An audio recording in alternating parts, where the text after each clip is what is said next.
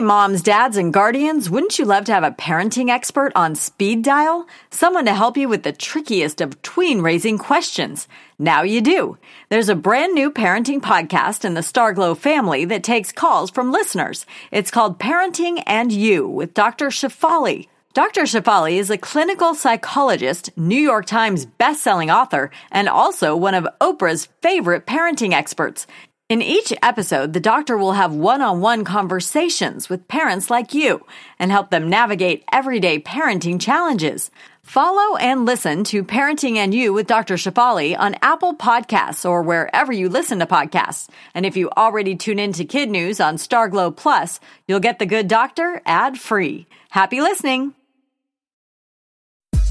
Good morning and welcome to Kid News. I'm Tori. Today is Tuesday, February 11th, 2020. And we begin with a doggone good deed. After winning the Super Bowl, Kansas City Chiefs star Derrick Nnadi made good on his promise to pay the adoption fees for every single dog at the Petco Adoption Center in Kansas City. And now every kennel there is empty. All 109 dogs are in a permanent home. And celebrity chef Rachael Ray chipped in too. She offered a free supply of pet food for a whole year for every dog that Nnadi paid for. There are still dogs up for adoption in other shelters in Kansas City, but they may not be available for long if the defensive tackle, with a soft spot for animals, ponies up the adoption fees for them too. If you stayed up late enough on Sunday night, you got to see the really big surprise at the Academy Awards show. For the first time in the event's 92 year history, the Best Picture award went to a non English language film. The winner, a thriller called Parasite, was made in South Korea and had subtitles, which until now doomed a movie's chances. Not this time. Parasite also won for Best Director, Best International Film, and Best Screenplay. In the Best Animated Film category, Pixar extended its domination, winning for Toy Story 4, making this the 10th time Pixar has nabbed this award and the second Toy Story film to do so, with Toy Story 3 also claiming the honor in 2011. Heavy rainfall brought some much needed relief down under over the weekend.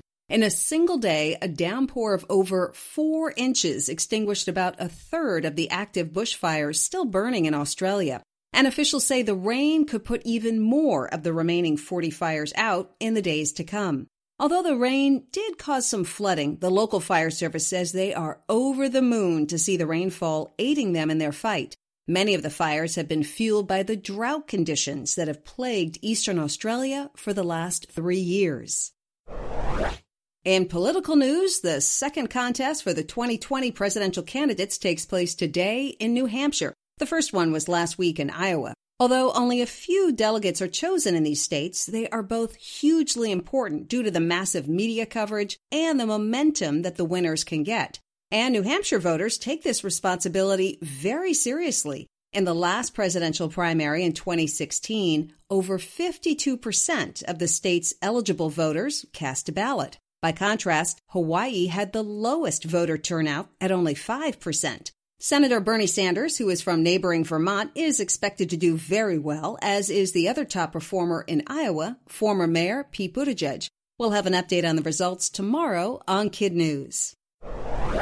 This is taking pizza delivery to a whole new level. A pair of fun loving skydivers pulled off an incredible stunt involving a pizza delivery at 2,000 feet in the air. 24 year old McKenna Knipe, who is known for her high altitude food reviews, decided to take it up a notch and get a pizza delivered during her 300th jump on her birthday last month. It took place at Skydive City over Tampa, Florida, and included the pizza deliverer, Brian Stempin, who also happens to be a very experienced skydiver himself. McKenna gobbled a couple slices while floating down to earth and said it was the most epic jump she's ever done. That's it for Kid News. Now, our Kid News quiz.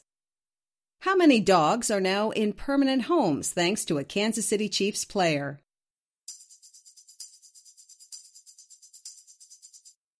One hundred nine. The Parasite, which won the Oscar for Best Film, was made in what country?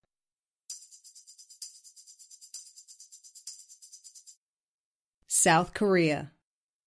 How much rain fell in a single day in eastern Australia, helping put out many bushfires.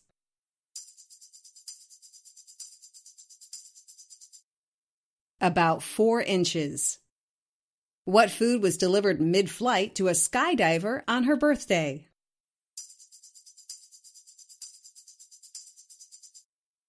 A freshly baked pizza.